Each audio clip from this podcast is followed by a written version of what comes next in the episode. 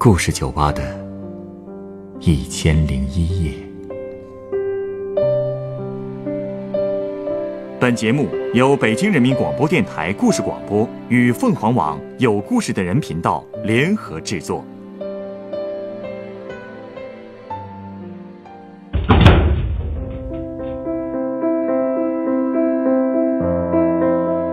欢迎光临故事酒吧。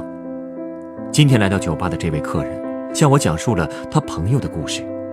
在过去的很多年里，他的这个朋友一直活在生死的边缘，在身体和精神的双重折磨下，他到底经历了什么？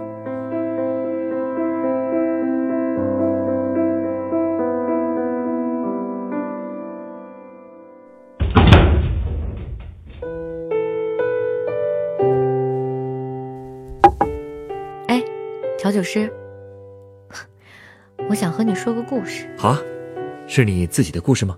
不，不是，是我一个朋友的。我，呃，呃不，他的生活呀，就像是一个噩梦。噩梦？嗯，大约是六年前吧，他还在上初中呢。元旦的时候，大家都回家了，只有他一个人还在学校里复习。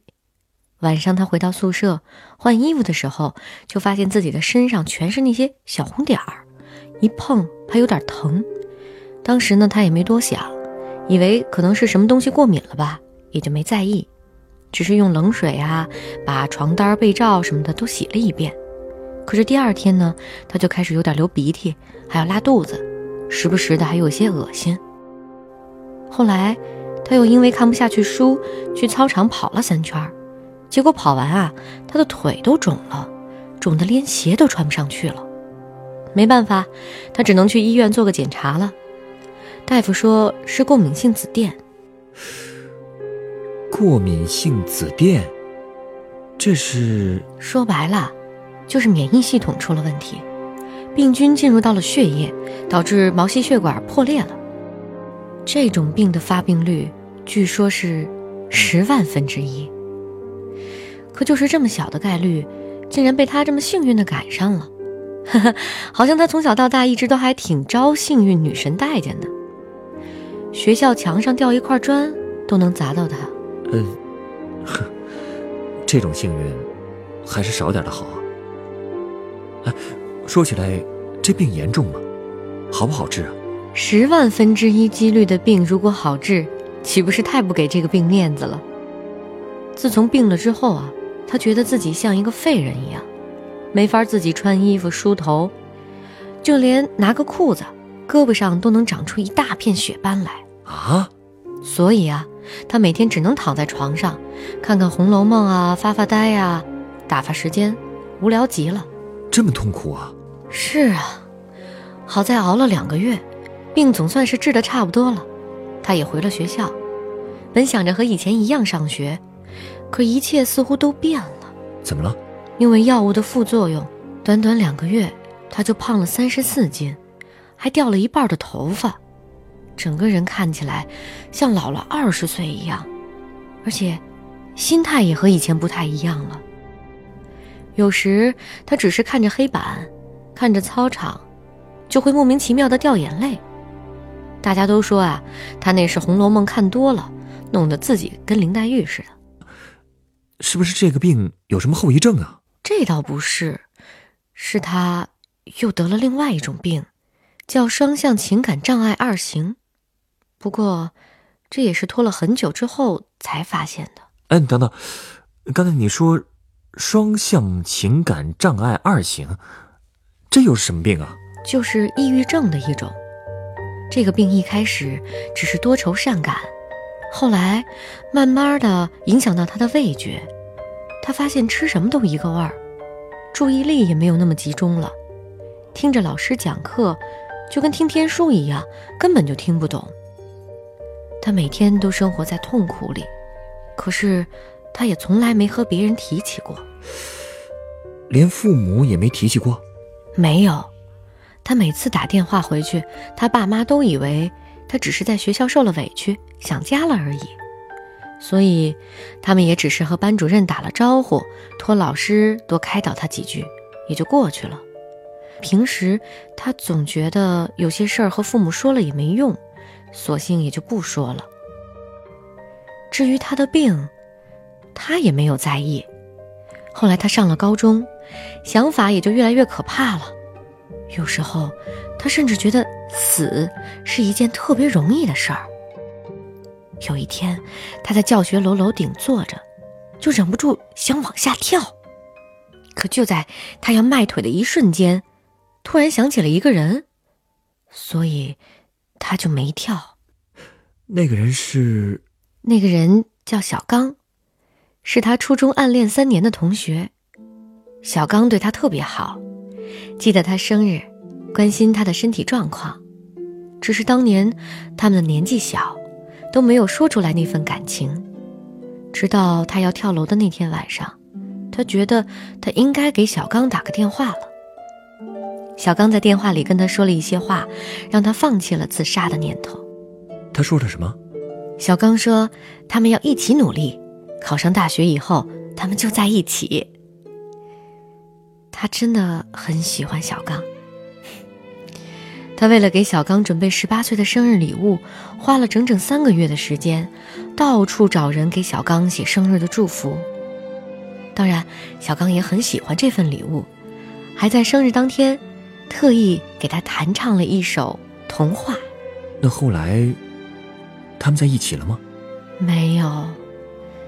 其实，他从来也没有想过要和小刚在一起。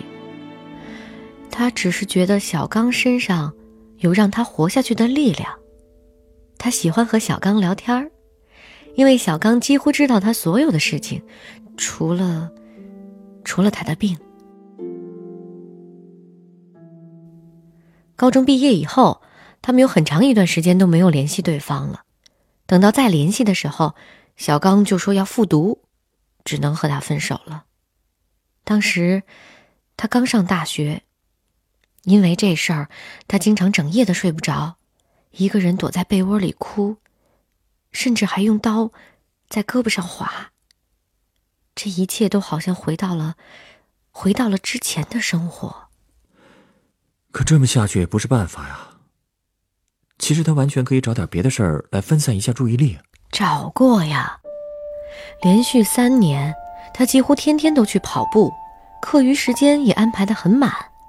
他看了五百多本书，写了一大摞的摘抄笔记，又画了一本的素描，还做了很多很多兼职，也学了很多新东西。交了一些朋友，看起来他每天都很充实，可是他并不快乐。他只是用这些事儿来控制自己的状态，让病情不再恶化罢了。至于小刚，谈不上忘记，但是也就没那么想了。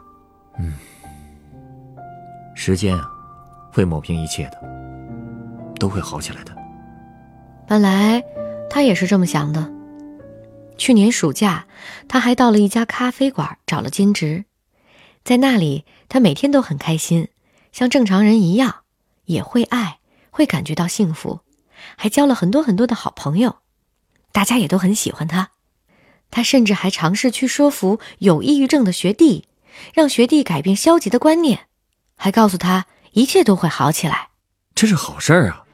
嗯，他也觉得自己的病已经好了。这么多年的辛苦都是值得的。一时间，他就好像有了超能力一样，能记住那些只听了一遍的名字，能记住每一位顾客的喜好，还总想着去帮助所有人。他觉得自己无所不能，即使不吃饭不睡觉也都不会累。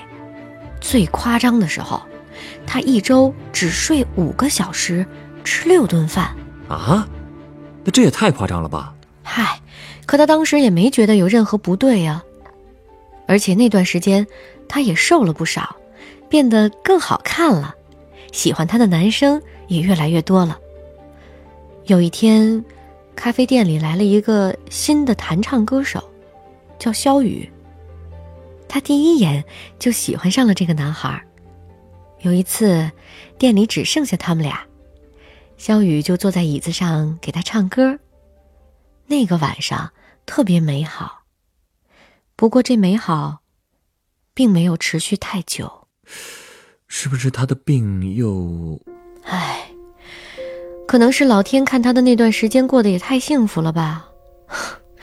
很快，他发现自己没法像以前一样应付店里的所有事儿了，而且还经常会抱怨、会发火。他害怕极了。他也试过想要和大家说出自己的病情。他想过无数次，如果大家知道他的病，会是什么样的反应，还会不会喜欢他？大家怎么说？没有人相信他的病是真的。就这样，一直到了他二十一岁生日的那一天，他像往常一样准备吃午饭，可是发现自己什么都吃不下去。眼泪也开始止不住的流。他赶紧走出店里，他想回宿舍。可刚一走出店门，他身上的力气就全都泄了，怎么也走不动。他知道，最怕的事儿来了。可他依然坚持着回了宿舍，还梳洗打扮了一下，约了朋友们一起过生日。看着朋友们在聚会上又闹又笑，自己像个局外人。他知道。他再也回不去了，所以他给萧雨发了信息，说他的生日愿望就是抱萧雨一下。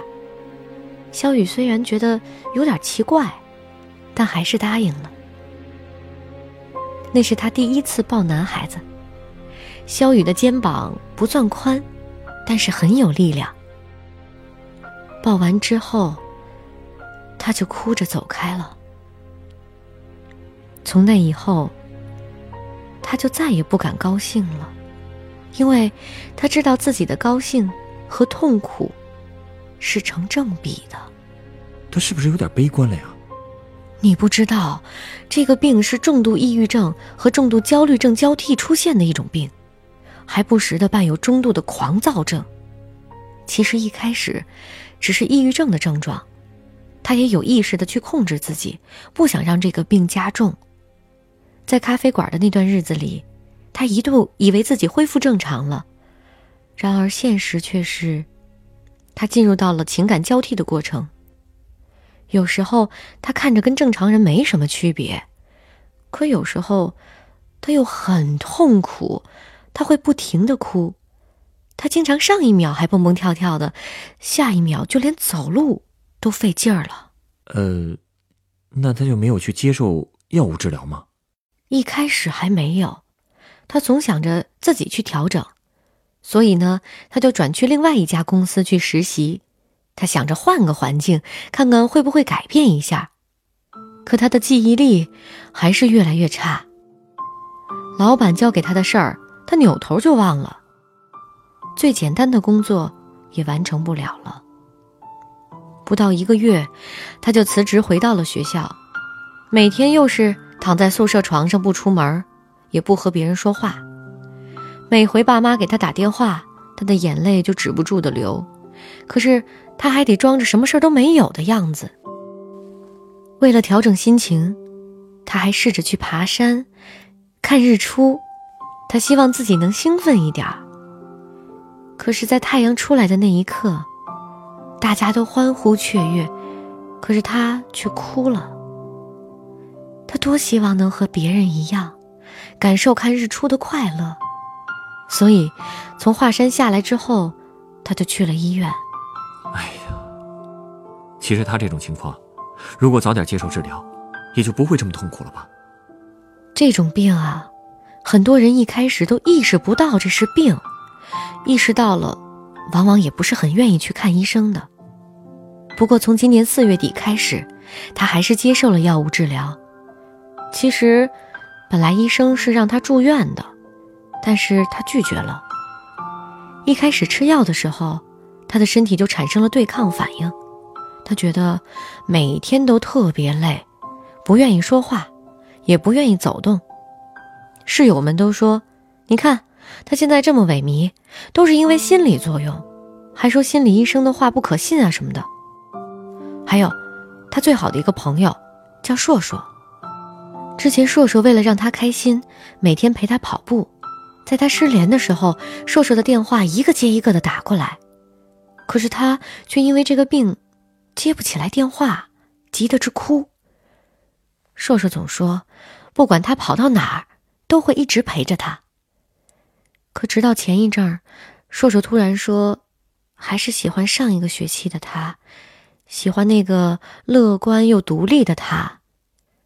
可他现在变了。他其实想告诉硕硕自己的病情，可刚说两句，硕硕就生气了。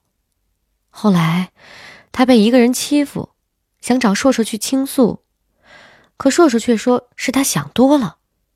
你看，连最好的朋友都不相信他了，他开始恨自己的病，就把药给断了。断药？那这样不是更容易让病情反复了吗？是啊，但是当时他并不知道。停药以后，他整夜睡不着，几次都差点自杀。后来，他觉得不能这样下去了，就开始重新吃药。可是之前的药对他已经不管用了，他特别绝望，就开始在校园网上发有偿的帖子求助。尽管有很多人回复他，可是他并没有得到他想要的安慰和理解。后来有人告诉他。发这样的帖子被发现了是要被劝退的，于是他马上就删了帖子。可是，这事儿还是让领导知道了，辅导员就找他谈话，他不肯，就各种躲。有一回，他为了躲辅导员，偶然来到了咖啡馆，看见了之前一起工作的朋友们，他一下子就哭了。朋友们看见他这样，就弹琴啊，唱歌啊。哄他开心，最后大家都累得睡着了，他特别感动，决定去复诊。他说：“就算为了这些好朋友，也要好好的活下去。”嗯，这样想就对了。那后来，老师还有再找他吗？老师没找到他，他一晚上都没回学校。可能老师怕他出危险，直接就把他爸给叫来了。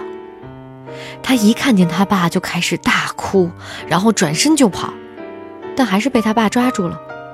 他拼命的挣扎、喊叫，好像全世界都要害他一样。他也不知道自己那天晚上为什么反应会这么强烈。直到现在，他都没办法面对他爸。每次看到爸爸，他就难受。可他的这些感觉，他爸爸其实并不知道。因为担心他再做出什么事儿来，所以他爸每天都陪着。至于他的亲戚朋友们，也都知道他的病了，大家开始用各种各样的方式来安慰他，给他温暖。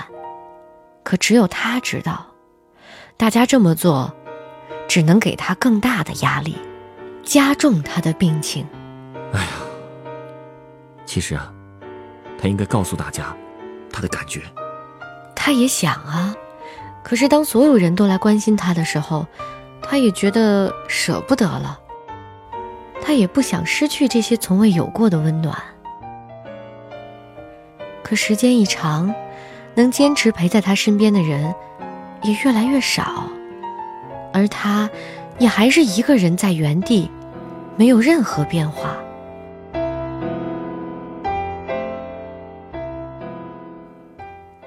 啊，好了。这就是我我我那朋友的故事。你的这位朋友，是不是就坐在我面前？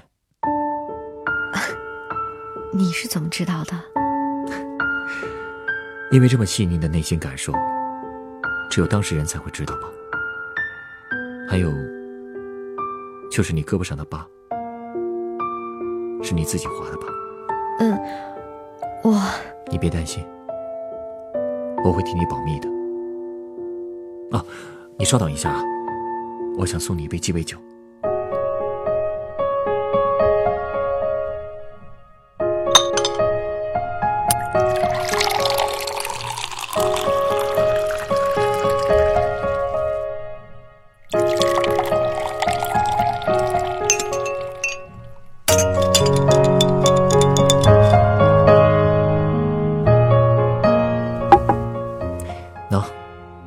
这是你的鸡尾酒，它是由橙汁、凤梨汁、葡萄柚汁、红石榴糖浆、君度利口酒、哈密瓜利口酒、莱姆利口酒和柠檬原汁制成的，名字叫做八号当铺。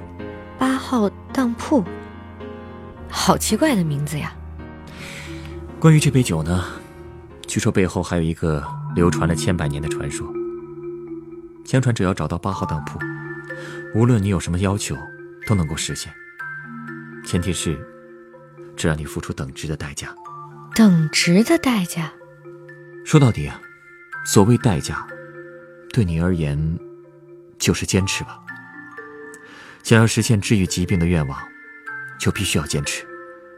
我知道，治疗这种病会是一个漫长的过程，中途会遇到很多挫折和打击，让你失去坚持下去的勇气。鼓励的话，我想你已经听过太多了，我不想多说。我只想告诉你，坚持本身就是一件很痛苦的事，但是这也是和病魔抗争。必须要付出的代价。不要在乎你身边还有谁陪伴，也不要在乎别人怎么看你。你要为你自己坚持下去。其实，我都不知道我的愿望是什么了。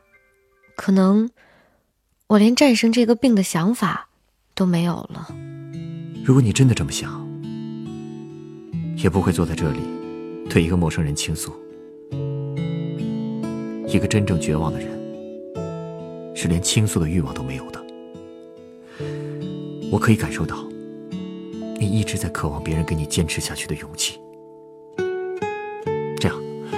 咱们来做个约定好吗？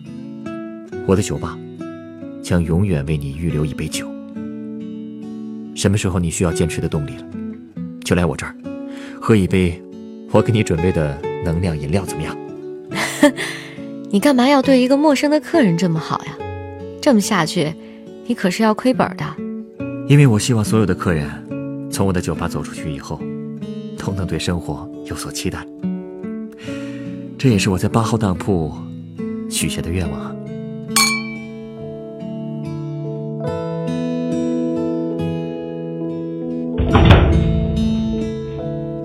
本故事。选自凤凰网有故事的人独家签约作品，抑郁症患者自述：我二十一岁，苟且偷生。原作李敬贤，改编赵一迪，制作陈寒，演播晚桥晨光，录音严乔峰。人人都有故事，欢迎搜索微信公众号“有故事的人”，写出你的故事，分享别人的故事。下一个夜晚。欢迎继续来到故事酒吧，倾听人生故事。收听最新节目，请关注北京故事广播，工作日每晚九点播出的《故事酒吧》的一千零一夜。